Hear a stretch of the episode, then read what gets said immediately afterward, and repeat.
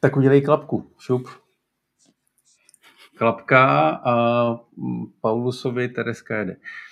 Tak ahoj. My vás bereme opět na kafe. Ahoj, hezký. A, a tentokrát jsme si pozvali hosta a já ho rovnou poprosím, aby se nám představila hostkyně. Teďka vlastně, abych to zase neřekl špatně s genderem a někoho neurazil, nedotknu se někoho.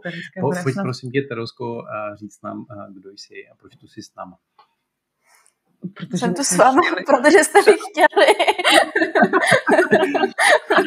to je zatím ten důvod a snad z toho bude něco užitečného potom, nebo aspoň zajímavého. No, tak já jsem Tereza, asi to víc nemusíme, a jsem teda uh, doktorka, jsem lékařka, ne úplně dlouhou dobu, jak je na mě asi vidět, ale, ale, už, ale už se tomu nějakou chvilku zase věnuju, to ne, že ne. A kromě toho, že jsem jenom lékařka, což mě hodně definuje, tak mě definuje i to, že jsem, že mám moc ráda jogu, Paulus jogu, a že se ráda bavím o, o širších aspektech e, lidského zdraví a třeba i medicíny, než je jenom ta vyloženě západní e, medicína, i když samozřejmě mám ráda, když je to takzvaně evidence-based, tak my rádi říkáme, takže snažím se ty světy nějak propojovat si sama v sobě a třeba je i pak propojovat pro nějaké mé pacienty, kteří to třeba potřebují zrovna v tu chvíli. To je skvělý. Moc děkujeme za představení. Já bych i k tomu doplnil, že my, ať děláme jogu a pro mnoho lidí to může buď to být jenom fyzická praxe a pro některé je to zase třeba ty, kteří se toho ještě nedotkli, jenom takový to jako divný ezo. Takže my se snažíme držet hodně nohama na zemi a podkládat ty věci právě i těma vědeckýma západníma Evidence pohledama. Evidence-based je pro nás taky důležitý. Evidence-based a, a nikdy to, to nemusí znamenat, že to po každý musí být jako potvrzený někde jako západní vědou, ale uh, že jsou tam nějaký trekovatelné výsledky, výstupy uh, a že jsou pozitivní. A, to je a... přesně to, co se mi tak moc líbí na vás a na té praxi s váma. Moc děkujeme. My se budeme asi dneska trošku víc držet takový ty, řekněme, fyzičtější stránky. Mm-hmm. Nebudeme se moc asi dotýkat psychologie, i když uvidíme, čeho všeho se dotkneme. Nejsme úplně zase nachystaný a máme otevřený rozhovor a máme pár otázek i od vás, kteří jste se ptali a posílali nám nějaké dotazy, takže k těm se určitě taky dostaneme. A pojď, pojďme se podívat prvně na to, jak, jak vlastně se díváš na jogu pohledem skrz západní medicínu nebo západní vědu, kterou ty si vystudovala a dále si ji věnuješ i tomu studiu, protože si děláš i doktorát. A, tak eh, jak se vlastně díváš na nějakou východní tradici, která je od nás takhle jako vzdálená, ale je zase na druhou stranu docela populární nebo stává se populární u nás? To je strašně jednoduchá a zároveň těžká otázka. Já se na to dívám takovým dvojím pohledem. Dívám se na to třeba sama za sebe, za nějaké své osobní zkušenosti a pak se na to můžu dívat čistě tím pohledem toho lékaře nebo toho člověka, který se stýká s těmi pacienty, s lidmi, kteří mají nějaký ten zdravotní problém. A myslím si, že to hlavní, ten hlavní rozkol, třeba i když já se bavím s někým o právě nějaké, nějaké východní eh, tradici, třeba o akupunktuře, nebo právě třeba o té józe je ta základní jakoby neznalost nebo ta zkreslená představa těch mm. daných lidí, eh, se kterými se o tom bavím, vlastně o tom, co to doopravdy je.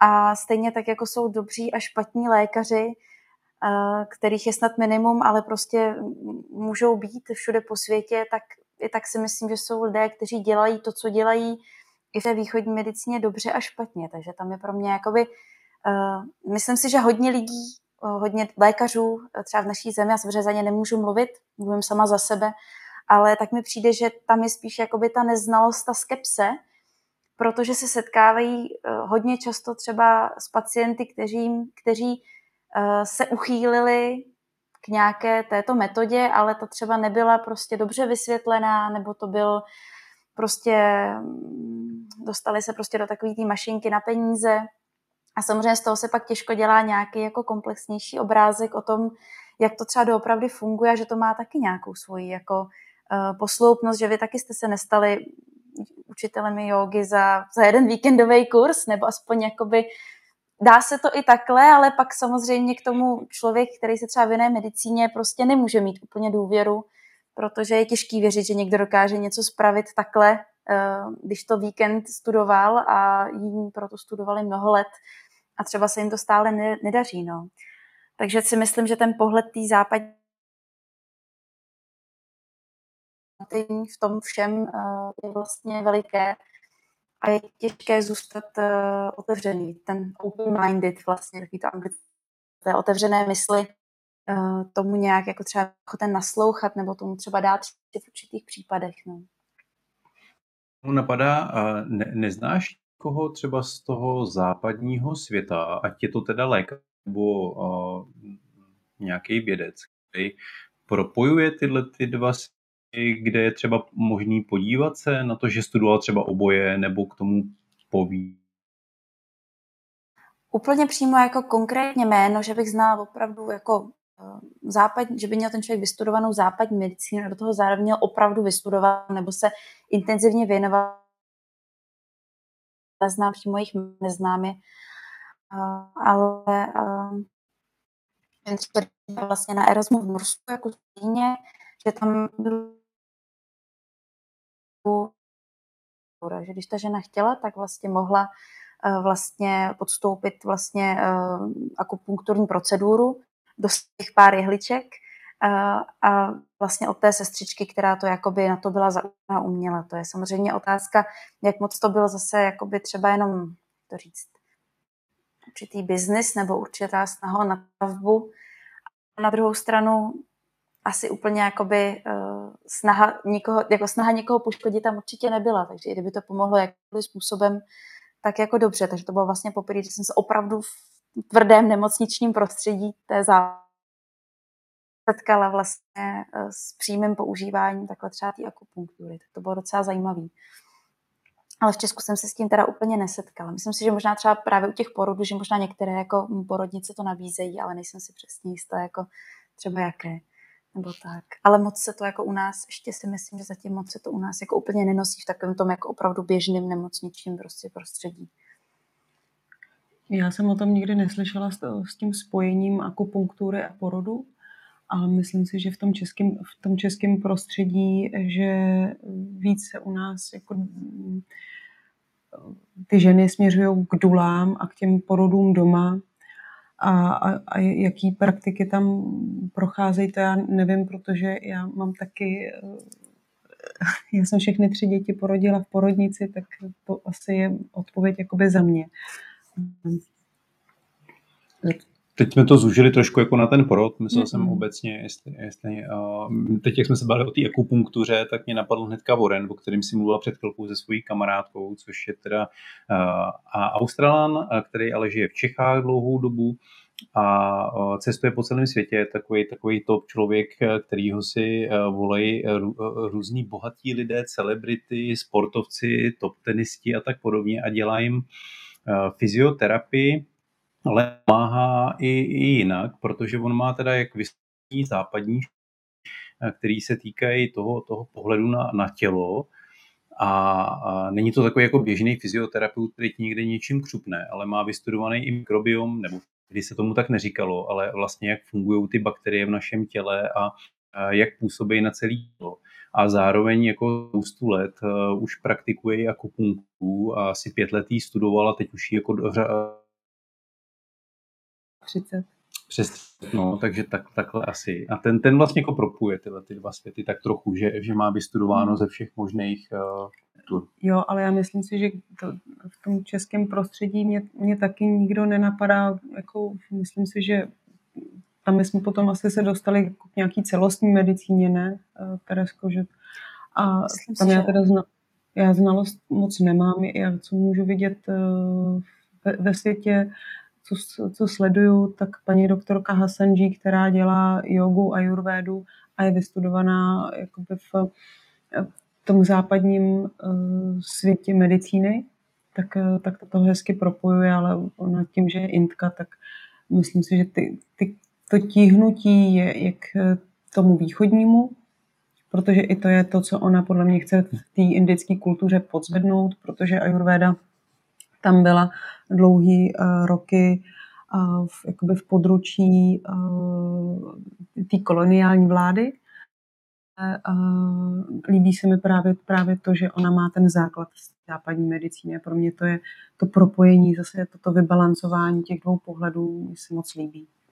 No, určitě, určitě našich učitelů, mm. tak ten má teda jako spoustu, jako desítky let vystudováno v té východní, ale zároveň i spolupracuje s těma západníma univerzitama, organizacema a, a, a jako pomáhá, pomáhá pro ty. Ale pojďme, pojďme, pojďme dál k těm praktičtějším věcem. A, jaký jsou třeba rizika, nebo jaký vnímáš rizika praktikování jogy z toho No já vnímám hlavně hm, ta rizika, když, eh, když právě vlastně by eh, fyziognomii třeba toho člověka, který se prostě nenarodil s nějakými dispozicemi nebo nepraktikuje od mala. Přesně takový to, jak vlastně Kristýnka vždycky říká, třeba nezakládně tu hlavu, kritiční páteři a tak. Takže já vidím jakoby ty rizika té jogy v tom, když není provozovaná prostě správně a bezpečně. A právě mi přijde, že třeba, třeba tak, jak to děláte, že tam vlastně opravdu ta takovou tu bezpečnost toho pohybu uh, prostě a opravdu třeba i za soustředění se na to použití těch správných sil, třeba i pomocí toho, že prostě ten dech uh, se snažíte, aby jsme si vlastně ohlídali, tak to mi přijde, že je super přijde mi, že ale ne úplně všichni, nebo ne asi moc učitelů jogy to takhle třeba jako vnímá a bere a nejsou schopni třeba takového toho náhledu, že prostě oni to třeba umí a už jsou zvyklí to dělat, ale vlastně ne všichni to tak mají a prostě někdo se hold nedostane do pozice, protože mu prostě jako od malička nebyl prostě trénován, nebo naopak někdo se dostane do té pozice bez problémů, že hypermobilní, ale samozřejmě jako podporovat hypermobilitu není úplně jako vhodné, jenom jako na sílu. A, a spíše potřeba to pak právě umět správně zapojit, no, ty svalové skupiny. Takže já tam vidím jako riziko pokud se tam bavíme teďka vlastně o těch asánových praxích, eh, vlastně v tom, že začne to praktikovat úplný jako začáteční amatér, byla jsem před nedávnem taky, který vlastně, kterému by jenom řekli, tak běž do této pozice nebo do této, takže si fakt může jako asi dost uh, blížit, když vlastně neumí poslouchat to svoje tělo, což prostě neumíme úplně většinová populace neumí úplně poslouchat svoje tělo a není, neví úplně třeba, co si může a nemůže k tomu svému tělu dovolit, tak tam mi to přijde jako hodně rizikové. Že pak si umím představit, že nějaký, nějaké vyhřeznutí plotínky nebo, nebo obecně další takovéhle věci, nebo natažení něčeho, nebo špatný dýchání, že vlastně taky může být jako docela zásadní. Takže, takže největší riziko vidím ve špatných učitelích, kdybych to měla shrnout. A třeba v unáhlenosti těch lidí. A nebo v unáhlednosti těch lidí, že se pouští do věcí, hmm. do kterých uh, vlastně, že to je cool na Instagram, ale vlastně uh, tam pak jako... Jestli můžu k tomuhle, protože ty víš, že já to, já to zbožňuju, uh, ten pohyb těla. Já, já kde, kde vidím riziko je, když právě ty lidi sami sebe jako pře, mm, pře, přecenějí při online lekcích, přepnou buď na online lekcích, že si pustí praxi, která, kterou dělá bývalý gymnasta a ten se do těch pozic dostane mnohem snadněji než, než oni, nebo podobný člověk, který má tu mobilitu větší a oni to berou jako, že to je standard. A na veřejných hodinách zase, že podlehnou tomu, že člověk, který je vedle nich na podložce, se dostane hlouběji do té pozice a že se cítí trapně, že tam není, takže tam jde přes sílu, přes tu dispozici, kterou mu dali jeho údy a končetiny. Ne všichni máme tak dlouhý, jak bychom si v danou, daný okamžik přáli, ale v tenhle ten moment je prostě čas na ty pomůcky. A, a, a souhla, vlastně mě baví to, co jsi řekla, že to je že to největší riziko jsme my lektoři a ta zodpovědnost je na nás, proto taky, proto taky tam jsme aby jsme dobře napravili, dobře navedli. A, a ještě bych řekla, že není potřeba ty asánové pozice mít ty, takový ty, ty Instagramový. To, to vůbec není, ne, my, ty naše praxe, když by se to rozebralo, tak jsou ve se tam velmi často ty pozice opakují, akorát se vedou s jiným zaměřením, s jiným eh, vedením dechu a pak už se hraje s tím, jak dlouho se tam zůstává a jestli se prodlužuje nádech nebo výdech a můžeme mluvit dál o tom, jaký, jaký to má vliv. A, a, to, a to úplně stačí, že jo, pro zdraví. Mě tam zaujala jedna myšlenka nebo věc, kterou si řekla, a to je to, že většinová populace eh, není úplně eh, schopná vnímat eh, svoje tělo a hm, být tam správně, být tam rozumně a to se asi týká ale i dalších věcí, ne? jako třeba stravování, jako, jako způsobu, jakým dýchám, držení těla a podobné věci. Jak, jak se na to díváš vlastně? No, dívám se na to tak, že prostě ta doba úplně jako tomu nepřeje, úplně tomu vzdělávání se člověka v rámci toho jeho já, fyzického nebo i třeba nějakého toho vnitřního zaměření, že žijeme hodně jako na venek a jsme i tak jako nucený vlastně, a nikdo nás k tomu nevychovává, zaměřit se sami na sebe. Spousta rodičů třeba dělá i takovou tu jako, nechci říkat, že to je jako přímo chyba, ale takový to, že prostě jako není ti dobře, máš teplotu, nemáš teplotu, jdeš do školy, nejdeš do školy. Že tam vlastně není jakoby takový to naslouchání třeba tomu tělu, nebo ta učení třeba i těch dětí prostě naslouchat tomu tělu a teď jako hodně, uh, hodně vlastně vydáme jako hodně dětí, které jsou jakoby, člověk by řekl dyspraktičtí, ona dyspraxie je opravdu jako porucha, ale, ale ty děti mají tu tendenci vlastně najednou se jako být třeba směrem k tomu, že bychom označili až za dyspraktické. To znamená, že děti, které vlastně neumějí správně ovládat to svoje tělo a to pak vidíme prostě na těch urgentních příjmech, na těch traumatologiích prostě jako úrazy, protože prostě rodiče to nenaučí, eh, není tam ten postupný prostě proces, třeba než si vlezou na nějakou eh, byť i běžnou atrakci a a samozřejmě to potom jakoby v dospělosti se to samozřejmě nezlepší, že jo? Když jako to člověk nějak jako nesportuje třeba nebo si něčemu nevěnuje, nebo ty sporty děláme, ale velmi často jsou to potom sporty na výkon a uh, pak se prostě setkáváme, zase já jsem pediatr, takže budu mluvit víc jakoby směrem k těm dětem, než úplně k těm uh, největším dospělákům ale třeba často děti, kteří výborně hrajou tenis a rodiče, když on sportuje, teď on prostě chodí čtyřikrát týdně na tenis a tak, ale vlastně to je strašně jednostranný, jakoby eh, prostě je to na tu jednu polovinu těla ten sport zaměřený. A tam pak jsou vlastně, pak už to řeší i fyzioterapeuti kolikrát, že tam jsou třeba nějaké zdravotní problémy. A vlastně ty rodiče nenapadne nad tím třeba takhle přemýšlet. Eh, ty děti to napadnout ani nemůže, prostě ty jakoby je, je hrozně těžký najít si k tomu cestu potom sám, když člověk třeba nemá to vedení v rodině a to samé je vlastně s nějakým stravováním. Dejme tomu se zdravou stravu a zdravá strava neznamená, že člověk musí jíst jako králík, ale nějaká racionální výživa taky jako často hodně pokulhává, no, takže, takže to všechno, ale vlastně nemají se to odkud naučit ty děti a ty lidi to prostě neumí, no, a neumí se úplně zamyslet nad tím, jako jak se třeba cítí, spousta lidí nemůže vůbec odpovědět na jak se cítíte, jak se máte, že jo. A už vůbec ne, jako když se člověk náhodou ptá jako na to psychický zdraví, a jenom na to fyzický. Ono to zní trochu jako paradox v dnešní době, kdy by se zdá, že ta dosažitelnost těch informací je na snadě. Postinformační doba, no.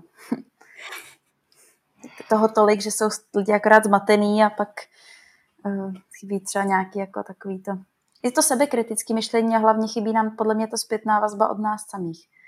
Že hodně lidí vůbec jako neumí prostě eh, se za sebou zamyslet a prostě třeba říct si, jo, tohle jsem mohl udělat jinak, měl udělat jinak, ať už se to týká čehokoliv, ale buď to je to, buď to, je to plus, anebo minus. Buď to jsem špatný a totálně jsem to zkazil, anebo jsem king. A že tam chybí takový to jako, no tak, tohle příště udělám líp. Takový to zdravý nastavení jako prostě toho posunu, no. Mně přijde, že to taky hodně teďka jako polarizovaný, prostě hodně plus minus ve všech věcech i ve vztazích, že jo. Buď to prostě hádka s partnerem musí prostě znamenat, že se pohádají do krve. Vlastně nemůže, nějaký výraz to, že prostě tam došlo k výměně názoru s nějakým třeba hezkým výsledkem, to vlastně říká se tomu hmm. hádka, hádka hmm. má strašnou jako konotaci vlastně negativní, takže podle mě to všechno souvisí s tím, jako mě se zastavit a říct si ano, tohle se děje, nebo tohle se stalo a fakt to může být cokoliv, bolí nás koleno, spousta lidí přijde, který bolí mě koleno. A vůbec už tam není takový ten myšlenkový proces, který my jako lékaři potom suplujeme třeba v podobě té anamnézy. Jako, měl jste nějaký úraz, jo. Stloustl jste hodně v poslední době a pak člověk třeba přijde na to, že pána bolí koleno, že vlastně, no jo, teď já jsem vlastně možná měl úraz. Možná jsem s tím potom šel na fotbal, no, a možná by vlastně tam do toho ten kamarád no vidíte, tak to bude asi od toho, jo, to prostě takovýhle tohle, no. Já neříkám, že to člověk jako na něco musí být to lékařské vzdělání, na ty správné otázky, ale spousta těch věcí je taková hodně jako intuitivní, no, kdyby se člověk zamyslel nad sebou prostě a vnímal se trošičku. Udělat si ten čas, viď? A je to těžký. Všichni se to učíme, nebo to já teď mluvím za sebe. Snažím se se to učit, no. Pak si to tělo já říká, ale většinou už je pozdě, no. Já jsem tam slyšel a strašně moc věcí, eh, jako který by šlo jako rozebrat. Napadá mě spousta jako otázek. Jo. Já, já zkusím aspoň některý z nich. Eh, třeba se k ním dostaneme příště, ale hnedka mě napadlo, jestli teda uh, vidíš ten problém v té jako polarizaci, v tom, že jako místo toho zdravého rozumu a, a běž, takového toho normálního přístupu k sobě, jak eh, k tomu zdraví psychickému, tak fyzickému, že jako jdeme do těch extrémů, že buď to se podceňujeme, nebo se, přecení, ne, nebo se přeceňujeme a že vlastně nevnímáme to, eh, že bychom možná někde měli přidat a, a někde zase ubrat, že buď to jdeme tam, anebo na druhou stranu. A uh, třeba mě jako napadá jeden příklad, jak já jsem posledních, někde možná teď už ne, ale třeba pár měsíců zpátky se strašně objevilo na Facebooku e, takový jako, že děti by neměly chodit na, na tu, na trampolínu. Že proto nemají vyvinutý ty nožičky a všechny tyhle ty věci a že vlastně by vůbec neměli tohleto jako používat a že je to jako strašně rozšířená zábava. A z mýho pohledu to je jako, jako divný. Mně to přijde, že to je naprosto v pořádku, že když člověk od malička se trošku hejbe, takže v tom úplně jako problém nevidím, ale najednou se z toho stane jako obrovský extrém a, a, a vlastně se to jako začne zakazovat. Jo. Tam jsem trošičku, věci? Tam jsem trošičku mířila, když jsem mluvila třeba o těch traumatech, protože já znám pana doktora uh, Hudáka, který vlastně byl takovým tím iniciátorem z té lékařské strany pozor na trampolíny ale tam je nutno podotknout, že on neříká, že na trampolíny jako děti nesmí, ale že dítě, které prostě není schopné stát na jedné noze, a jedno, jestli je to dítě, kterému jsou dva roky, nebo kterému je osm a prostě to neumí, protože ho to nikdo nikdy neučil, nebo neumí prostě sejít jako para, střídavě vlastně schody.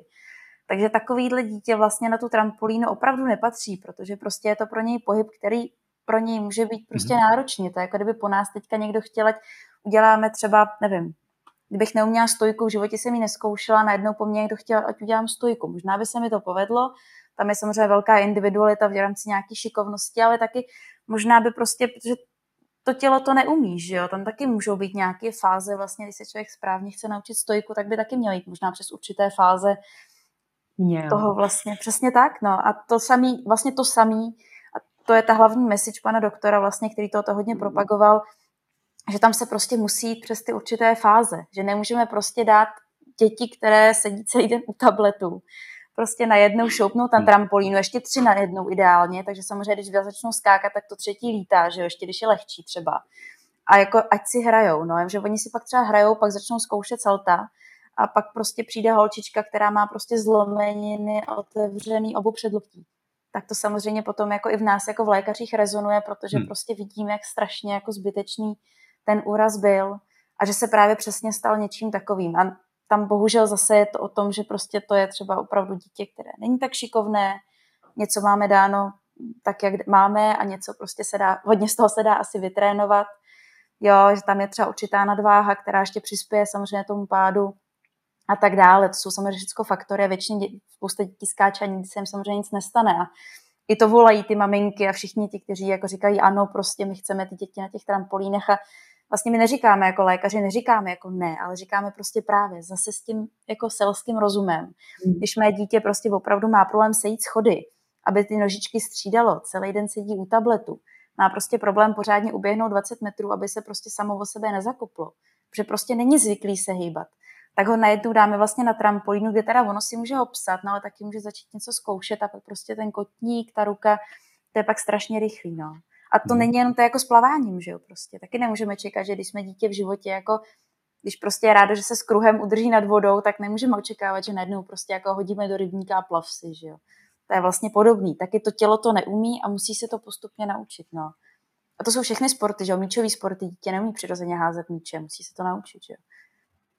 A platí to teda to stejně, stejně asi i pro jogu a můžeme odhlídnout od toho, že to není dítě, ale člověk, který prostě celý den sedí v kanceláři a deset let je zvyklý jenom jako dojet do práce, tam sedět a vrátit no. se domů a pak se rozhodne, že teda půjde někam, protože slyšel, že yoga je jako dobrá na to jako rozhýbat záda, když mě bolej a přijde na nějakou lekci, řekněme... Nebo se ještě eh, pustí, že jo, lekci ideálně, tam ještě nemá nikdo zpětnou A, a vůbec, vůbec jako netuší, že jsou různý odnože té jogy a, a že, že yoga není jenom fyzická praxe, ale že jsou třeba některé systémy té jogy, které eh, řekněme, jsou víc rigidní v tom, jak se předává třeba ta fyzická praxe. A ať je to třeba ashtanga, power yoga, který mají vymyšlený nějaký jako systém sestav, a kde ty lidi vedou, že každý vlastně musí být stejný a projít tu praxi jako stejně a, a teď jako se dělá ta rutina a furt se to opakuje že tam je třeba to nebezpečí, že tam se nebere moc ohled na to, jako jestli, jestli jsi připravený na to udělat eh, dobře záklon tou hlavou a máš vytrénovaný svaly,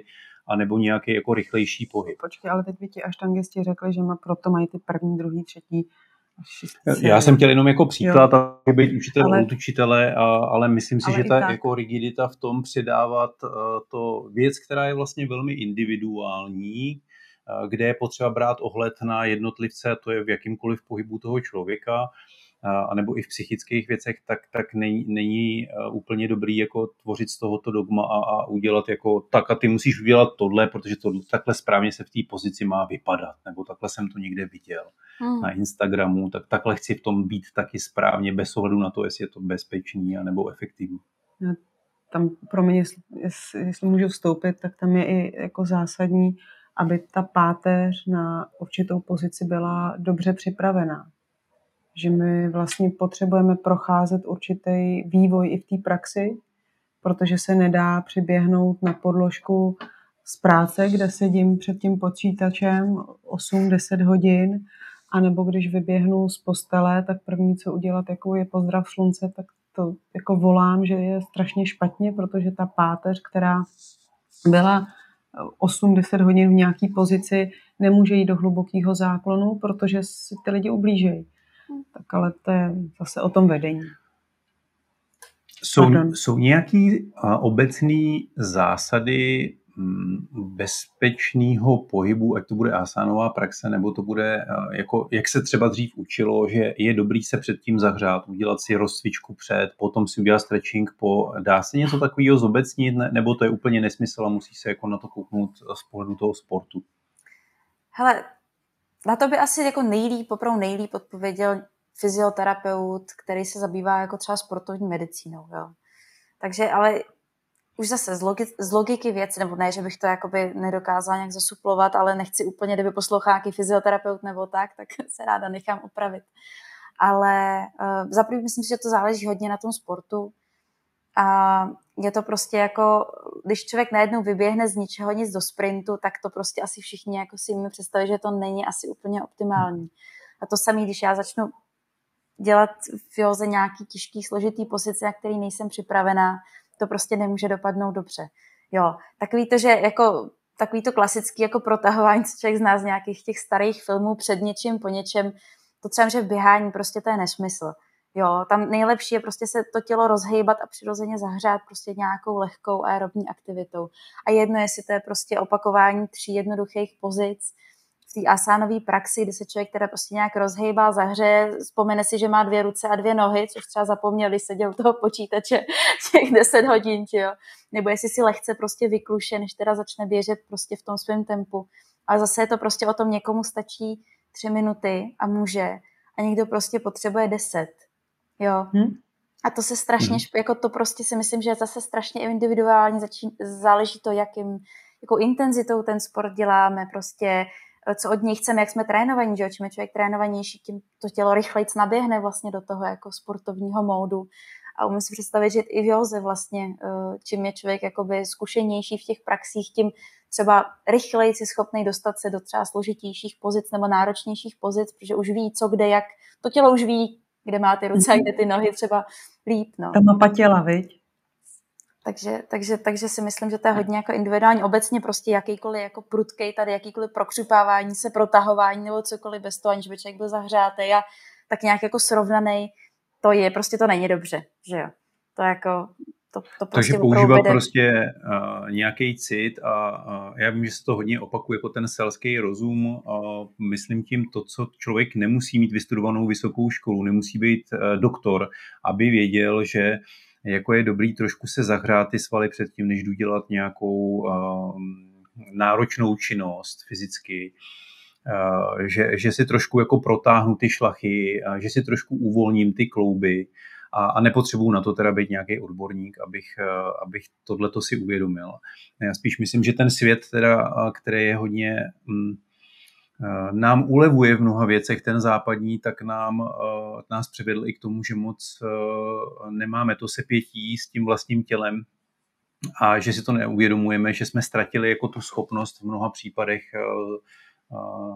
vědět, kde jsou ty hranice mezi tím, že to tělo je dobrý zatěžovat a, a pracovat s ním a kde je to jako zbytečný riziko, že si můžu ublížit.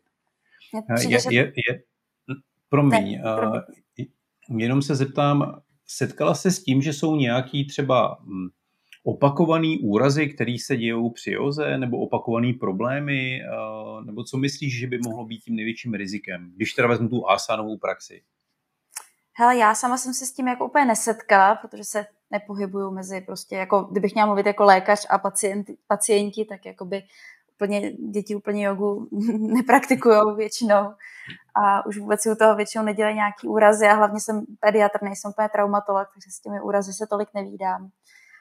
Ale takhle jako, co mě napadá vlastně uh, za ty, za ty jakoby dospěláky, tak nějaký to největší mě tam opravdu napadá spíš nějaký takový to jako přetažení si prostě, hejbnutí si zádama typicky. To znamená, jestli člověk někde něco kousne, skřípne, už má něco načatýho, typicky prostě třeba eh, má prostě nějaké problémy třeba s esíčkama, s tím eh, sakroiliakálním skloubením, to je vlastně mezi, mezi kostí křižovou a pánví. Takže už s tím má třeba nějaké problémy a teď to jakože jde přecvičit, rozcvičit. A vlastně třeba vůbec neposlouchá to tělo, co by potřebovala. Ten člověk by si třeba potřeboval prostě lehnout na rovinu a trošičku se jako centrovat, srovnat, že třeba ujíždí vlastně neustále do nějakých jako uh, křivýho postavení. Takže mě to spíš přijde takový, že uh, si tím možná někdo může zkusit něco rozcvičit a když úplně jako se nebude poslouchat a půjde třeba přes nějakou jako bolest nebo přes něco takového, takže tam jako je velký riziko, ať už je to ramení kloub, kyčel, esí, skloubení, cokoliv, krční páteř, tak tam bych jako možná viděla malinko riziko, no nebo přesně tak, nebo zápěstí, tam bych možná viděla malinko riziko té jogy, kdy prostě uh, si myslím, že když to tam ten člověk má zrovna v tu chvíli porouchaný, tak jako by asi třeba to chtělo malinko jako, asi by to chtělo spíš praxi jemu na míru, jo, mm. než prostě jako uh, něco jen tak, uh, i když to může být sama o sobě třeba dobrá praxe, ale on by třeba v tu chvíli potřeboval něco šetřit nebo naopak něčemu přidat, něco vnímat jinak a pokud on nemá to nastavení, nebo nějakým způsobem se v tom třeba trošičku už jako neorientuje, že třeba si řekne, dobře, tak tady, tady tohle to třeba nebudu dělat, protože dneska zrovna to není třeba pro mě dobrý. Uh, teď mě nenapadá třeba úplně přesně nějaký příklad, ale jo, třeba no. dneska se opřu o loket a nebudu se opírat o zápěstí, je fajn, že vy třeba nabízíte alternativy. Vlastně, že se ta člověk může prostě být na tom zápěstí, anebo třeba i na loktu, že jo, v nějakých těch pozicích. Hmm. To mi přijde jako hrozně protože tam si to ten člověk může zmodifikovat a zase musí ho to napadnout, že jo, prostě musí ho to napadnout, že ta potřebuje třeba levu, no. Že to jsem vlastně chtěla říct předtím, když jsem do toho Danovi vstoupila, že bylo právě s těma extrémami, že mi přijde, že ta doba je taková jako, že prostě eh, ty challenge a ty, ty aplikace a všecko a ty, ty splnění limity.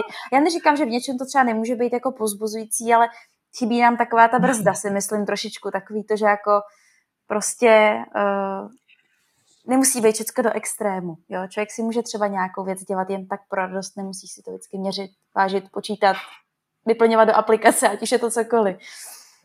Ono je to jako zábava. Mistrov, mistrovství světa v asánové praxi, že taky existuje ve Spojených státech. Hmm, hmm. Jsou předepsaný, jo. jako kdo udělá nejvíc co nejkrkolomnějších jako pozic a, a to hodnotí komise a je k tomu nějaký jako mistrovství a no. ocenění. No. Což mě přijde kor jako u jogy, která je velmi individuální a vlastně tam nejde tolik jako o to tělo a o to soutěží s někým, tak, tak jako tomu dát ten půl z toho, no. tak a teď pojď, výzva a, hmm. a nějaký mistrovství, jako v tom, kdo se líp skroutí a bez respektu jako k tomu tělu. Hmm. To riziko, že jo, to samé, jako jsme říkali, prostě jít do nějakých extrémních pozic, když na to člověk není hmm. připravený, neumí to, necítí se na to a jenom se prostě vyhecuje sám sebe, to je taky jako velký riziko a z toho všechny ty hmm. úrazy, to si asi umím představit, že jo, co prostě můžou být. Já bych ještě, promiň, a ty si chtěla něco. Můžu? Pořádku. Uh, že pokud člověk má nějakou potíž a přijde na tu jogu s tím, že si ho jako vyřeší, a to může být třeba jenom, že ho bolí záda nebo někde je přetažený a dlouho necvičil, tak je dobrý se o to podělit. Jo, říct to tomu učiteli. Když jdu jako poprvé na něco takového, co neznám, my, my máme většinou teda uzavřený kurzy, ale vždycky, když přijde někdo nový a třeba nám napíše, že by chtěl na nějaký náš kurz nebo na nějakou lekci, tak říkáme, přijďte o 10 minut dřív, ať aspoň jako úplný základ si jako vyjasníme a vždycky se ptáme, jestli ten člověk nemá nějaké jako chronické věci, nějaké úrazy, eh, ale třeba i psychické věci, které by mohly v té praxi být na překážku a je dobrý to vědět, čemu se třeba vyvarovat a tak. Takže to určitě jako pravidlo může být fajn říct, že pokud problém mám a vím o něm, tak je dobrý eh, se o něj podělit a říct to. A to, že jsou na každou tu pozici i v té asánové praxi jsou různé modifikace. Takže nedá se to samozřejmě při té běžné praxi, když je hodinová praxe nebo tady online Kristýnka jako před, předcvičuje, tak není možný u každé pozice říct 10 možných alternativ, ale většinou jako aspoň nějaký možnosti řekneme, kde si ulevit, co je nejdůležitější v té pozici. A, a není důležitý, jak to vypadá na venek, ale jestli to funguje uvnitř, eh, ty, ty věci. Jo, ta že forma ta... je sekundární, ale jo. Pojď. Ne, ne, ne, ne. Až, se, až se dostaneme k těm praktickým věcem ještě jakoby uvnitř úplně. Uvnitř. Tak já tam mám pár otázek ještě dalších. Jedna, která mi přijde super důležitá a poslední dobou jsem to rozebíral i v rámci integrální cesty, protože na to byly dotazy. A tak je to problematika eh, dýchání při jogové praxi. A e, vznikl tady zase takový jako oblak, e, kdy se říká, že takový ten třídílný dech, že, že, se, že si zvědomujeme, že se dá nadechnout skrz bránici jako dolů, že se nadechujeme do hrudníku a pak, že je ta třetí fáze, kdy se lehce jako ten dech dostává nahoru, nazvedávají se i ramena. A, a že se to potom propuje do toho plného dechu, někdy se tomu říká plný jogový dech, někdy kompletní dech a spojuje se s tou jogou že to je vlastně takový jako nový vynález a že si to vlastně vymyslel nějaký člověk, který na to neměl ani vzdělání a vymyslel to před, před dejme tomu, sto lety a že to do té jogy nepatří. A ten pohled vlastně na to, jakým způsobem dýchat při, při jogové praxi, ať té asánové nebo normální, a jak se to třeba liší a proč se to v té joze takhle učí, když vlastně jako dech je naprosto přirozený. Já když chodím, dechám, když ležím, když spím, dechám. Proč bych měl vůbec si něco zvědomovat u toho? No to je, jako decháme pořád, že jo, to je jasný. A furt prostě se roz, roztahují a trošičku jako stahují ty plíce tam, jako by nikam jinam se dýchat nedá, než do plic. To je prostě fakt. A, ale samozřejmě máme nějaké dechové svaly, samozřejmě tím hlavním eh, vlastně svalem, který teda zajišťuje to dýchání je bránice, ale rozhodně jako není sama. A myslím si, že právě to, co se popisuje v józe, jako ty dechy do těch různých částí těla, je vlastně otázka toho, jaké my ty svaly u toho zapojíme. A těch svalů je opravdu jako hodně. Může to být prostě právě, to můžou být vlastně ty břišní svaly, změna toho břišního lisu, jak se vlastně takzvaně říká, taky ta bránice prostě, jakoby ona drží vlastně, že jo, ona vlastně drží na žebrech a vzadu vlastně na, na obratlech. No a to samozřejmě ale drží na něčem, co my musíme nějakým způsobem zacentrovat nějak. A těch samozřejmě možností, jak my zacentrujeme ten, ten nosnej vlastně, uh, nosnou konstrukci pro tu bránici, těch je samozřejmě jakoby taky spousta těch cest. No a vlastně tím dechem, tím, že my můžeme dýchat tak nebo tak nebo tak nebo dohromady, tím vlastně my postupně jakoby zapojujeme uh, ty vlastně svalové skupiny a ty jednotlivé svaly, pomocné dechové svaly vlastně třeba intenzivně a jinak. Což je samozřejmě poměrně fajn, že jo? protože třeba spousta lidí dýchá jako hodně povrchově hodně mělce vlastně třeba u toho moc nepoužívá, má ten hrudník vlastně hodně třeba stažený. Pak právě taky jako vlastně tenhle ten prostý dech může vlastně pomoct jakoby zvětšit kapacitu toho hrudníku, pomoct jim se kvalitníc nadechnout, kvalitníc vydechnout. Spousta sportovců vlastně používá jakoby správnou fixaci bránice eh, třeba i při úderech tenisových, nebo teď zase napad tenis, třeba při, když třeba při tenisti, když u toho heknou, nebo když sportovci u toho heknou, u nějakého toho úderu, no to dělají, protože vlastně si v tu chvíli spevněj, no a oni si v tu chvíli spevnějí vlastně jakoby tím, tím výdechem, oni si vlastně pomůžou spevnit ten, ten barel vlastně, takový hmm. ten, ten trup, pomůže jim to vlastně zacentrovat i tu brádnici, spevní, oni tam spevní ten dech v tu chvíli vlastně a to jim zase pak pomůže třeba správně vést to končetím, že jak jsme vlastně celek, tak no. jako tam prostě se to těžko, takže jako tím, že dýcháme do břicha, samozřejmě neznamená, že jako nedýcháme ničím jiným, eh, než, než to, ale dáváme přednost prostě určitým svalovým skupinám, no. Což může být v rámci nějaký tý jako postury, eh, vlastně správný a kvalitní třeba srovnání té páteře, narovnání se od toho počítače eh, a toho správného postoje jako neskutečně důležité. No. Takže. Já už jsem to strašně dlouhou dobu neřekla a ty jsi mě na to přivedla. Já jsem právě při vedení asánovou praxí, tak jsem často říkala, že dech je jediný uh, nástroj, který posiluje naše tělo zevnitř. A tam je zatím to přesně to, co říkáš. A vidím, vidím často lidi chodit do posilovny a posilovat jakoby to tělo z, zvenku, ale je to potřeba i zevnitř. Plus no, ty určitě potvrdíš, potom to vedení toho dechu souvisí nejenom s tím fyzickým aspektem, ale i s tím mentálním, s tím, s tím nastavením té psyché.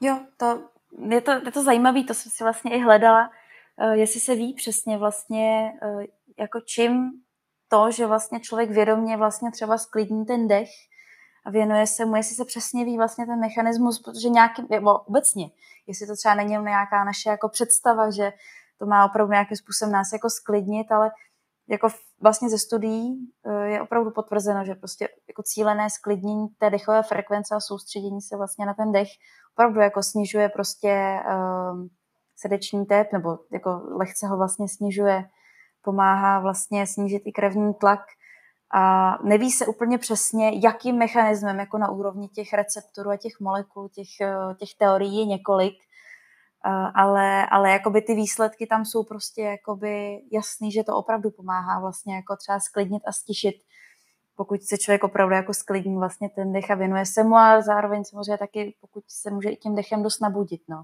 Říkám, neví se přesně, ten mechanismus se neví úplně, ale tak nějak jako cítíme, že to na nás prostě funguje a funguje to i na ty, na ty ostatní, když to nějakým způsobem dělají. Říkám, těch teorií je zatím jako mnoho, většinou jsou, jako se opírají hlavně o nějakou aktivaci jako toho sympatického nebo toho parasympatického nervového systému, vlastně o takovém tom jako ten eh, autonomní, ten nervový systém, který si tak jako jede eh, mimo to naše vědomí, tak, ne mimo nás, ale mimo to naše vědomí. Takže a samozřejmě s tím jako pracují uh, terapeuti nebo psychoterapeuti vlastně pracují třeba úzkosti jako s vědomým dechem a prostě pracují s tím třeba vyklidněním a jako pokud ten člověk je svolný, tak se mu to většinou podaří jako zvládat, no, když se to naučí tu dechovou techniku. Takže... My tady právě jako zrovna s tím dechem, to je pro nás obrovský téma samozřejmě v té, v té joze, protože my ho používáme eh, z mnoha důvodů. Za prvý jako to zdraví a očištění těla a, a zvědomění si a potom jsou ty hlubší úrovně, kdy my se snažíme působit na ten nervový systém, na náš mozek, na naše vědomí ještě hlouběji. A vycházíme vlastně jako z něčeho, co je experimentální věda, když se to tak dá k té joze jako říct, která, která funguje tisíce let a, a vlastně jako nejsou jako ty studie, protože to nikoho nenapadlo, že by před dvěma tisícema let se mohla dělat úplně jako studie na nějakým procentu lidí ale je to eh, vypozorováno těmi tisíci a tisíci lidmi. A třeba jedna ta odnož eh, jogy se jmenuje Švara yoga a ta pracuje právě s tím, jak skrz dýchání ovlivním téměř všechno jako ve svém těle. Ať od toho levá, pravá nosní dírka, jestli dýchám do břicha, a jestli se soustředím víc na výdech, eh, tak se přepíná víc na parasympatikus a zpomalení a zaměření. Naopak, když si zase aktivovat, tak nosní dírka spíš jako aktivuje kterou část eh, našeho mozku a tak dál. A Samozřejmě tam je to jako uh, problém, že ne všechno prošlo už nějakým západním testováním, nějakýma studiema a ne všechno se dá ověřit jako tím naším způsobem, aspoň zatím. Uh, nevíš třeba o něčem, co, co už s tímhle tím jako pracuje, nebo dají se dohledat nějaký studie, dá se vůbec o tom mluvit, jako že to, že to takhle je? Studie se jako vliv vlastně nějakého cíleného dýchání Eh, na teda jako ten organismus a co to s ním dělá, včetně třeba změn na EEG, vlastně na snímání aktivity mozku, eh, tak to jsou studie určitě, jsou mé volně dohledatelné třeba na PubMedu, to je vlastně taková velká databáze jako eh, vědeckých studií, hlavně právě jako medicínských. Takže tam jakoby vliv dýchání na ten centrální nervo, na nervový systém, tam jsou studie. Samozřejmě otázka, ta kvalita třeba občas je nebo není, tam vždycky důležitý, prostě jakým způsobem je ta studie jako vedená, jestli byla kontrolní skupina, nebyla, kolik bylo těch testovaných a tak dále, aby člověk opravdu mohl mít jako nějaký solidní závěr, že to třeba tak je, ale studie na to určitě jsou a, a, a můžou se na to všichni podívat, když budou chtít a nějak si tím způsobem pročíst, je to tam samozřejmě v angličtině, ale to asi hmm. většina lidí dneska už nějakým způsobem dává.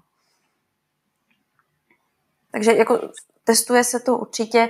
Tady je samozřejmě otázka, jakoby vlastně to testování, jaký to má mít ten vlastně outcome, jo, jako vlastně k čemu to má být eh, to testovat, proč to vlastně mm. chceme vědět. Samozřejmě, pokud tam vlastně není vidina nějaký jako, když budu hodně velká, velký optimista, tak jako pomoci tomu pacientovi třeba, když budu hodně velký pesimista, tak jako mít z toho peníze, tak většinou to bývá jako kombinace, prostě jsme ve světě, v jakém jsme a ty studie jsou náročné po všech stránkách, vždycky nějakým způsobem províz, hlavně ty kvalitní. Ale, ale jako jsou nějaký, určitě jsou na to zdroje. Hmm. No. Tady možná bych jenom zmínil uh, lehce Stanislava Grofa, uh, který pracuje vlastně s tím dechem a vyvinul metodu holotropního dýchání, která právě vychází z jogy a z jogových technik. Uh, a na, on teda přesně se zaměřuje na ty, na ty různé jako patologie v té psychice, eh, kdy způsobují problémy, traumata, komplexy z prenatálů, z porodů a z postnatálů, a tak, tak co způsobí tomu člověku v nějakém vědomí nebo nevědomí a on využívá toho dechu k rozšiřování tomu vědomí, aby se zbavil těchto těch jako věcí. A eh, ten, ten jako těch studií na to, jak jaký dech má vliv eh, na, na, na to tělo a na ty psychické eh, věci, tak těch, těch má jako spoustu. On testoval desetitisíce lidí, takže pokud to někoho zajímá jenom, tak se může na to mrknout. A já bych ještě to posunul zase trošku dál, protože my jsme měli i dotazy na něco, čemu se říká eh, v západním světě hormonální yoga. Pr- prvně bych jako se zaměřil na to, na to jenom, jenom zlehka se dotknu toho, co to vlastně jako hormonální yoga jako brand je a potom jestli teda yoga má nějaký vliv na náš hormonální systém, na endokrinní systém.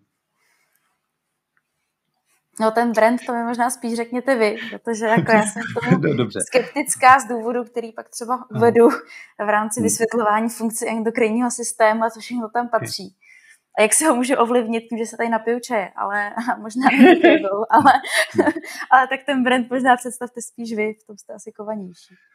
Uh, já, já, já, se v tom, já, se v tom, já se v tom úplně jako nechci vrtat. Já jsem si dal tu práci, protože to je jako velmi populární v České republice, především jako u, u nás, samozřejmě i ve světě se to objevuje, ale eh, já myslím, že my máme jako Češi jako hodně tendenci k těmhle těm jako věcem se, se upoutávat že objevíme něco jako novýho a, a teď hodně lidí to začne dělat. Nicméně hormonální jogu založila jedna paní, která, která prostě zjistila, že se to v uvozovkách dobře prodává jako, jako brand, protože samozřejmě všechny ženy mají nějaký jako potíže s hormonálním systémem v určitým stádiu jako věku a chtějí nějak to jako řešit. Takže, Máme takže vytvořila... období. Má, má přelom, tak přebyl přelomová období. Nechci se v tom vrtat. Já jsem si pak dal tu, tu práci s tím jako dohledávat si věci o ní, protože když se chci od něčeho, od někoho učit, tak já mám tu tendenci vždycky si o tom co nejvíc zjistit a aspoň se vyhnout nějakým co největším rizikům, protože známe ty moderní guru, jak to vypadá v Joze, ale i v jiných systémech. A, takže to není postavený úplně jako na, na, na dobrých, poctivých základech. A řekněme, že tam jsou jako velký problémy s její osobností a s tím, jakým způsobem to vytvořila. Buď konkrétní, když už to takhle řek. Já k tomu mám ten článek, tak já to někde třeba potom zase zpátky nazdílím. A, a Protože těch příznivců je hodně, tak jenom proto, proto jsem říkala, aby si to trošku víc osvětlil, když už to takhle načal.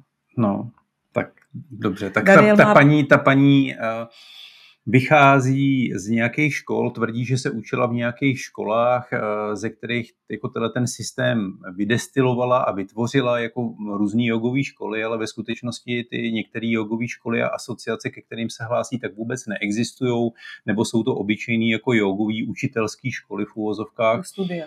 Studia, a některý si dokonce jako vymyslela, vytvořila si webové stránky nějaký asociace, kde jsou fotky z, z fotobanky nasázený a existující lidi, aby si potvrdila jako ten původ toho, z čeho to vychází. Jo. Tak, tečka. A, tak, tečka. A teďka bych poprosil spíš tebe, jak se díváš na to, jakým způsobem jestli to vůbec lze zvenčí ovlivnit endokrinní systém a jestli yoga a některý e, z těch věcí od fyzického aspektu asánové praxe přes meditace až někam, jako kam budeme chtít k vědomí, jestli si myslíš, anebo, nebo tušíš třeba z nějakých studií, jestli je možný ovlivnit e, práci našeho endokrinního systému.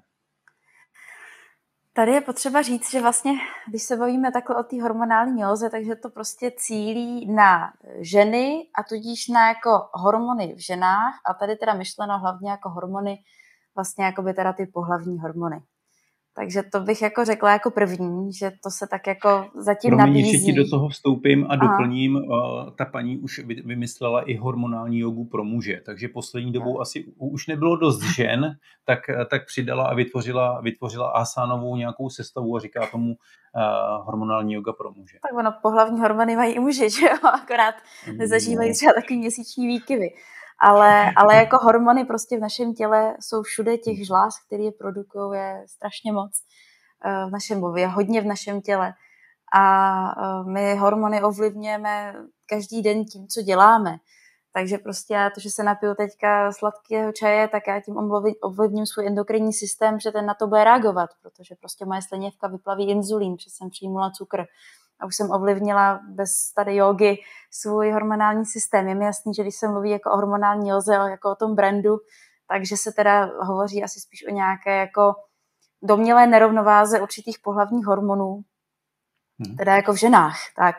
Ale tak bych jenom takhle jako chtěla na okraj, že jako ovlivnit hormony, nebo um, tady já nevím, můžu si třeba můžu třeba, můžu si tady třeba schodit internet a vám třeba vyplavím trošičku kortizolu, protože z toho začnete být nervózní, proč, no, takže taky vám může ovlivnit tady endokrinní systém, no.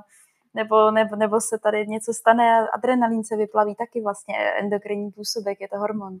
Takže, takže samozřejmě, jako když člověk zná tohleto, tak pak jakoby mluvit o tom, že si teda ovlivním tady jako endokrinní uh, systém nějak jako, ano, můžu jakkoliv, kdykoliv a každý den se to tak děje a ten endokrinní systém se neustále přizpůsobuje tomu, co děláme že na to vlastně reaguje, má tam složitý zpětnovazební mechanismy, kdy si řeknou ty hormony, tak dost to už stačí, teď zase ubereme přes takový složitý kaskády.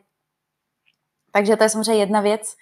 A druhá věc pak jako, jestli si myslím, že cvičení můžou ovlivnit hormony, kdybych to chtěla takhle jako obecně jako prostě jako říct teda cvičením, a už to bude cokoliv, včetně asánové praxe, pokud bychom teda chtěli o tom hovořit jako o cvičení, což je otazný, ale tak jako vy rozumíme si, tak samozřejmě já, když prostě tady půjdu běhat, tak moje tělo na to bude reagovat. Bude na to reagovat třeba vyplavením právě nějakých těch stresových hormonů. Jo, a samozřejmě otázka toho, kolik jich je, eh, tak to je ta zdravá míra, že jo. Prostě se, když budu tady z práce vystresovaná, moje tělo bude neustále produkovat kortizol, tak to tak zdravý nebude. Uh, takže myslím si, že jako vyčlenit z jogy, jako že jsem teďka a tady si ovlivním svůj pohlavní systém, ono to většinou, myslím si, že jestli tam to ovlivnění opravdu nějaké je, tak spíš souvisí třeba s pravidelným pohybem. s nějakým právě hmm. uklidněním se. Právě to, že třeba si člověk eh, uklidní ten stres, to znamená, že trošku sníží ten kortizol, který třeba úplně nepřeje jako početí. Jo? Spousta žen to vyhledává třeba v této souvislosti. Jo, nebo pravidelné cvičení může třeba pomoct vlastně eh, v rámci nějakého srovnání jako menstruačního cyklu. Eh, I zhubnutí může vlastně pomoct třeba. Jo? Takže myslím si, že pokud to pomáhá, tak to pomáhá hodně na té asi psychické úrovni, ale ta samozřejmě hodně ovlivňuje jakoby ten endokrinní systém a ten zase ovlivňuje jí, ono je to takové jako začarované, takový kolotoč neustále jako dokola. Ale myslím si, že to je, že, že, jako, že bychom vyloženě jakoby cvičili něco, jenom proto, že aby jsme a nic jiného by se tím, myslím si, že tím spíš dochází k ovlivnění celého těla, ale my se zrovna soustředíme na to, že pozorujeme teda ten náš problém, který nás třeba trápí, souvisí, souvisí s pohlavními hormony, tak jako se to nabízí, ale asi to asi potvrdíte i vy, že praktikuje člověk jogu opravdu i se vším všudy, v tom nejširším slova smyslu, tak když se zaměříte na jednu věc, tak jste ji pravděpodobně ovlivnili nějakým způsobem, ale ovlivnili jste taky spoustu dalších, jenom jsme se na ně třeba nepodívali, že jo, že to nebylo součástí třeba toho love brandu. Ne, moc děkuji. že jsem odpověděla. Ne, jako krásně jsi to popsala, srozumitelně a zase z jiného úhlu, než bychom to řekli my. A já bych chtěla říct v první řadě, já myslím, že je spoustu jako... Do... Ovlivňuju svůj systém. Věřím, že je hodně dobrých uh, le- lektorů, kteří dělají hormonální jogu, přestože uh, hormonální yoga je jenom ten název, ale každá yoga ovlivňuje všechny tělní systémy, jak to tak hezky přede mnou řekl Daniel už mnohokrát. A to, to bych tam zmínila, že i to, a podpořila bych to, co jsi říkala ty, ten, to, že se začnu hýbat, že začnu uh, být k sobě vědomější, že možná si nedám to velké jídlo před tím cvičením, protože vím, že by mi to neudělalo dobře, eh, že se stiším, sklidním, tak možná tohle všechno mi, pom- tohle všechno mi pomůže přijít k tomu cíli, který mám. A pro někoho to může být početí, pro někoho to může být zhubnutí, pro někoho to může být sklidnění, pro druhého protažení. Že těch cílů my můžeme mít spoustu eh, a nemusíme tomu dávat žádný, žádný přídavný jméno k té joze. Já si myslím, že to je prostě taková jako, že spíš tam možná byl viděn potenciál, mm-hmm. jak vlastně pomoci lidem obrátit se eh, k něčemu, co třeba hledají, tak se to vlastně nabízí jako rychlá cesta. Jako máte tady tyhle ty problémy, pojďme to smíst na hormony, protože která žena prostě nepocituje hormonální výkyvy během té přirozenosti. A zase je to otázka možná, kdyby prostě jsme se nad sebou jako třeba ženy, teda teď budu teďka mluvit, nebo i muži, že jo, taky vlastně zažívají jako hormonální výkyvy, andropauza, jako to není výmysl, to prostě existuje. A taky má sebou svoje jako uh, všechny možné věci v určitém věku. Ale tak jakoby tady je otázka, že tohle je možná nástroj, který třeba některým lidem pomáhá si víc jakoby chytit ten problém třeba, který cítí, třeba ho i jakoby neúplně pomenovat, ale prostě nabízí se to jakoby rychlejší cesta řešení, než teda jako tak zkusím zrovna jogu. No a proč zrovna jogu? A když už je předtím to hormonální, tak už se to nabízí, že mi to teda asi jako pomůže hmm. s mojí menopauzou třeba, když to řeknu takhle, nebo s, se silnou nepravidelnou periodou, jo, nebo něco takového. Takže a tady bych teda ještě podotkla, to si neodpustím uh, jako, jako, jako lékař sama za sebe, že samozřejmě jako, myslím si, že yoga je správně vedená, o tom jsme se bavili, tak může jako hodně věcem pomoct a může spoustu jako problémů třeba zmírnit a tak, ale pokud opravdu má někdo jako závažný problémy, uh, hormonální, jakýkoliv, ať už je to štítná žláza, prostě ať už jsou to, ať už jsou to pohlavní hormony a tak, tak tam samozřejmě jako uh, hodně věcí se dá zvládnout jako praxí a tak, ale tady by asi bylo i na místě jako uh, řešit to i jinde a jinak. Protože... Tady zase, a tady já s otevřeným srdcem řeknu, že my lektoři bychom si měli říct, že máme limit a máme nějakou možnost někam přivízt, ale pak, eh, pak je taky na snadě a, a je správně předat ty kompetence do správných rukou. Já si myslím, že by to mělo být vzájemný. Že by prostě, uh, že, že, že prostě by to nemělo být tak, že spousta lékařů nebo i z dalších lékařů prostě slyší cokoliv, co zavání EZO a je jedno, že o tom třeba nic nevědí a je jedno, že se o tom třeba nic nezjistí a prostě zavání to EZO, už jsou třeba hodně skeptický, už prostě jsou takový, jako že radši se tomu vyhnout a tak. To je hrozná škoda, protože je spousta jakoby lidí a směrů, kteří mají co nabídnout a může to být třeba i cesta, jak se k tomu člověku dostat blíž, jako k svému třeba pacientovi, ale pak je taky spousta lidí, a určitě i učitelů jogy nebo lidí, kteří se zabývají čímkoliv jiným, kteří to mají stejně akorát z té druhé strany. Takže tady mhm. bych vlastně chtěla apelovat na úplně všechny, co někoho, někomu se snaží něco předat, aby prostě byli víc jako otevřený k tomu toho člověka jako třeba vyslechnout, zjistit si, jestli fakt třeba navštěvuje šarlatána, kde topí své poslední peníze, ale když ho nevyslechneme, tak prostě mu jako nemůžeme prostě poradit a pomoct. A když zase my nebudeme znát nic jiného, tak mu ani neporadíme třeba jinou alternativu. Když jsme si to třeba nikdy ani nevyzkoušeli. A zároveň teda ale apeluju, bych chtěla apelovat i na lidi, kteří třeba učí jogu a tak, že prostě pokud se jim něco nezdá na nějakém člověku, ať už je to nějaká jeho, nějaká prostě, aby byly otevřený říct tomu právě, jak říkáš ty, Kristýnko. Jo, tady moje kompetence končí v určitým směrem, ne úplně, jo, a aby se to prostě dalo dohromady, protože, a to jste, myslím, někde říkali, nevím kdy, ale někde jste to podle mě říkali, že jakoby ta západní medicína je skvělá v tom teď a tady a vyřeší prostě ten problém, jakoby když je ten velký akutní. tady, ten akutní, ale že ta východní medicína je spíš taková ta jako prevence. Jo, jo, a to mi přišlo si. nádherný, protože to je přesně ono. Jo, my nebudeme, jako lékaři, my bychom měli no ty procenta nechci odhadovat, ale budou to desítky jako procent. A zejména třeba internisti, to znamená, že vlastně lékaři, kteří žijí jako dospělí lidi a s promotím hasí ty průšvihy, kteří si ty lidi napáchali třeba neúplně zdravým životním stylem, tak tam opravdu by se to smrsklo na minimum lidí, kteří fakt prostě mají třeba smůlu, nebo měli smůlu, nebo se u nich prostě projevilo něco, co fakt jako třeba nešlo ovlivnit. A tam prostě teda jsou na místě, aby třeba pomohli ale spousta těch lidí by prostě tu pomoc jako mohla prostě mít už dávno předtím a hlavně by to nepotřeba, nebyla by to pomoc, že jo. Aby to vlastně prevence. Hmm. No, to nás baví. Ví, víš, tak, taky, mm, taky, taky je hezký, když eh, vidíš jakoby i na té hodině nějaký balans a nevidíš tam ty mm, eh, lidi, kteří potřebují už úplně jinou pomoc.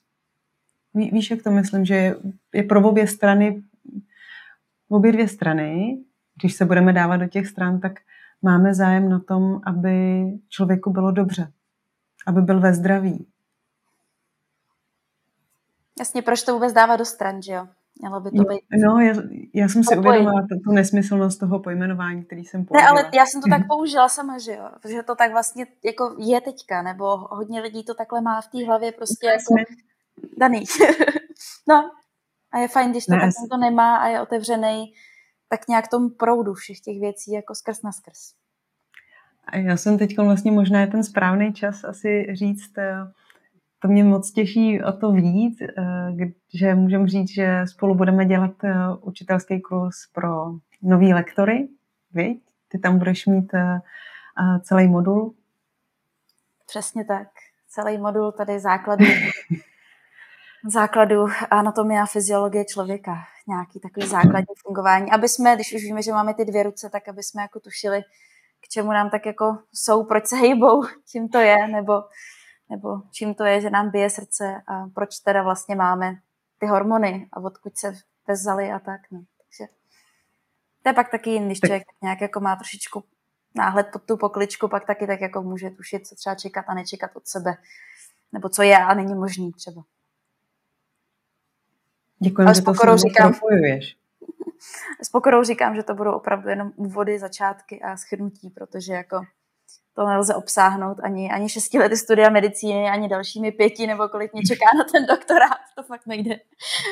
Ale tak jenom tak trošku. A spíš, spíš bych chtěla, aby to bylo takový jako, aby to byl vždycky jako návod pro ty lidi, kteří to prostě zaujme, bude to zajímat, aby se o tom jako naučili přemýšlet, aby věděli, že to není tak jednoduchý že to není tak černobílý a že to rozhodně není nula ani stoprocentní. Jo, že prostě, a, a kam jít hlavně, kde se podívat třeba na ty další věci. Tak snad se to podaří. Určitě, určitě a my tím, my tím určitě neskončíme. Uh, bude, bude i další prostor třeba některá témata rozvést a nebo postavit uh, potom další kurz a vždycky něco jako se dá dělat a Nemyslím... dobré věci je potřeba podpořit a rozvíjet. Tak jako Tereska říkala, že nestačí ani těch šest let studia, nám taky nestačí ani těch šest nebo kolik, prostě těch, těch let studií nestačí a vlastně na to celý život, ale v každém úseku je krásný být otevřený tomu, co zrovna vyhodnotíme, že s námi rezonuje a, a posune nás dál. Ale pokud teďka vy posluchači nebo diváci, kdekoliv se díváte, posloucháte, vás tohle povídání zaujalo, napadly vás nějaké další otázky nebo témata, která byste chtěli rozebrat, dejte nám určitě vědět. My to rádi, pokud Tereska bude mít čas a ještě nikdy na nás, tak, tak to zopakujeme. A ještě máme jednu skvělou zprávu, protože Teresky bratr máme. A, a, máme. A, ten je taky vlastně z oborů, a, ale eh, z toho, který se věnuje už víc té vnitřní, té emocím a psychice a Počkej, Tereska je taky dost vevnitř, jako se všema. No určitě, ale uh, my, myslím si, že to je duševní... Uh, té nehmatatelné rovině. Ano, v té nehmatatelné rovině. Ne. Ale zase z pohledu té západní medicíny. A my jsme se i s ním uh, trošku předdomluvili, že bychom podobné povídání udělali ještě s ním. Zase yoga a, a psychika a psychoterapie a pohled, pohled na ty mentální aspekty uh, té praxe. A um, No je Zkusíme to moc rozebrat jako další. Je, je to moc krásný, Teresko, to už jsem ti říkala, jak u, u vás v rodině se to krásně všechno potkalo a vaši rodiče musí být ohromně pišní. Děkuji. Tak moc děkujeme za tvůj čas, eh, za, za odpovědi a za diskuzi a těšíme se na příště. Já děkuji. Díky moc. Teresko, děkuji. Ahoj. Ahoj. Ahoj všem.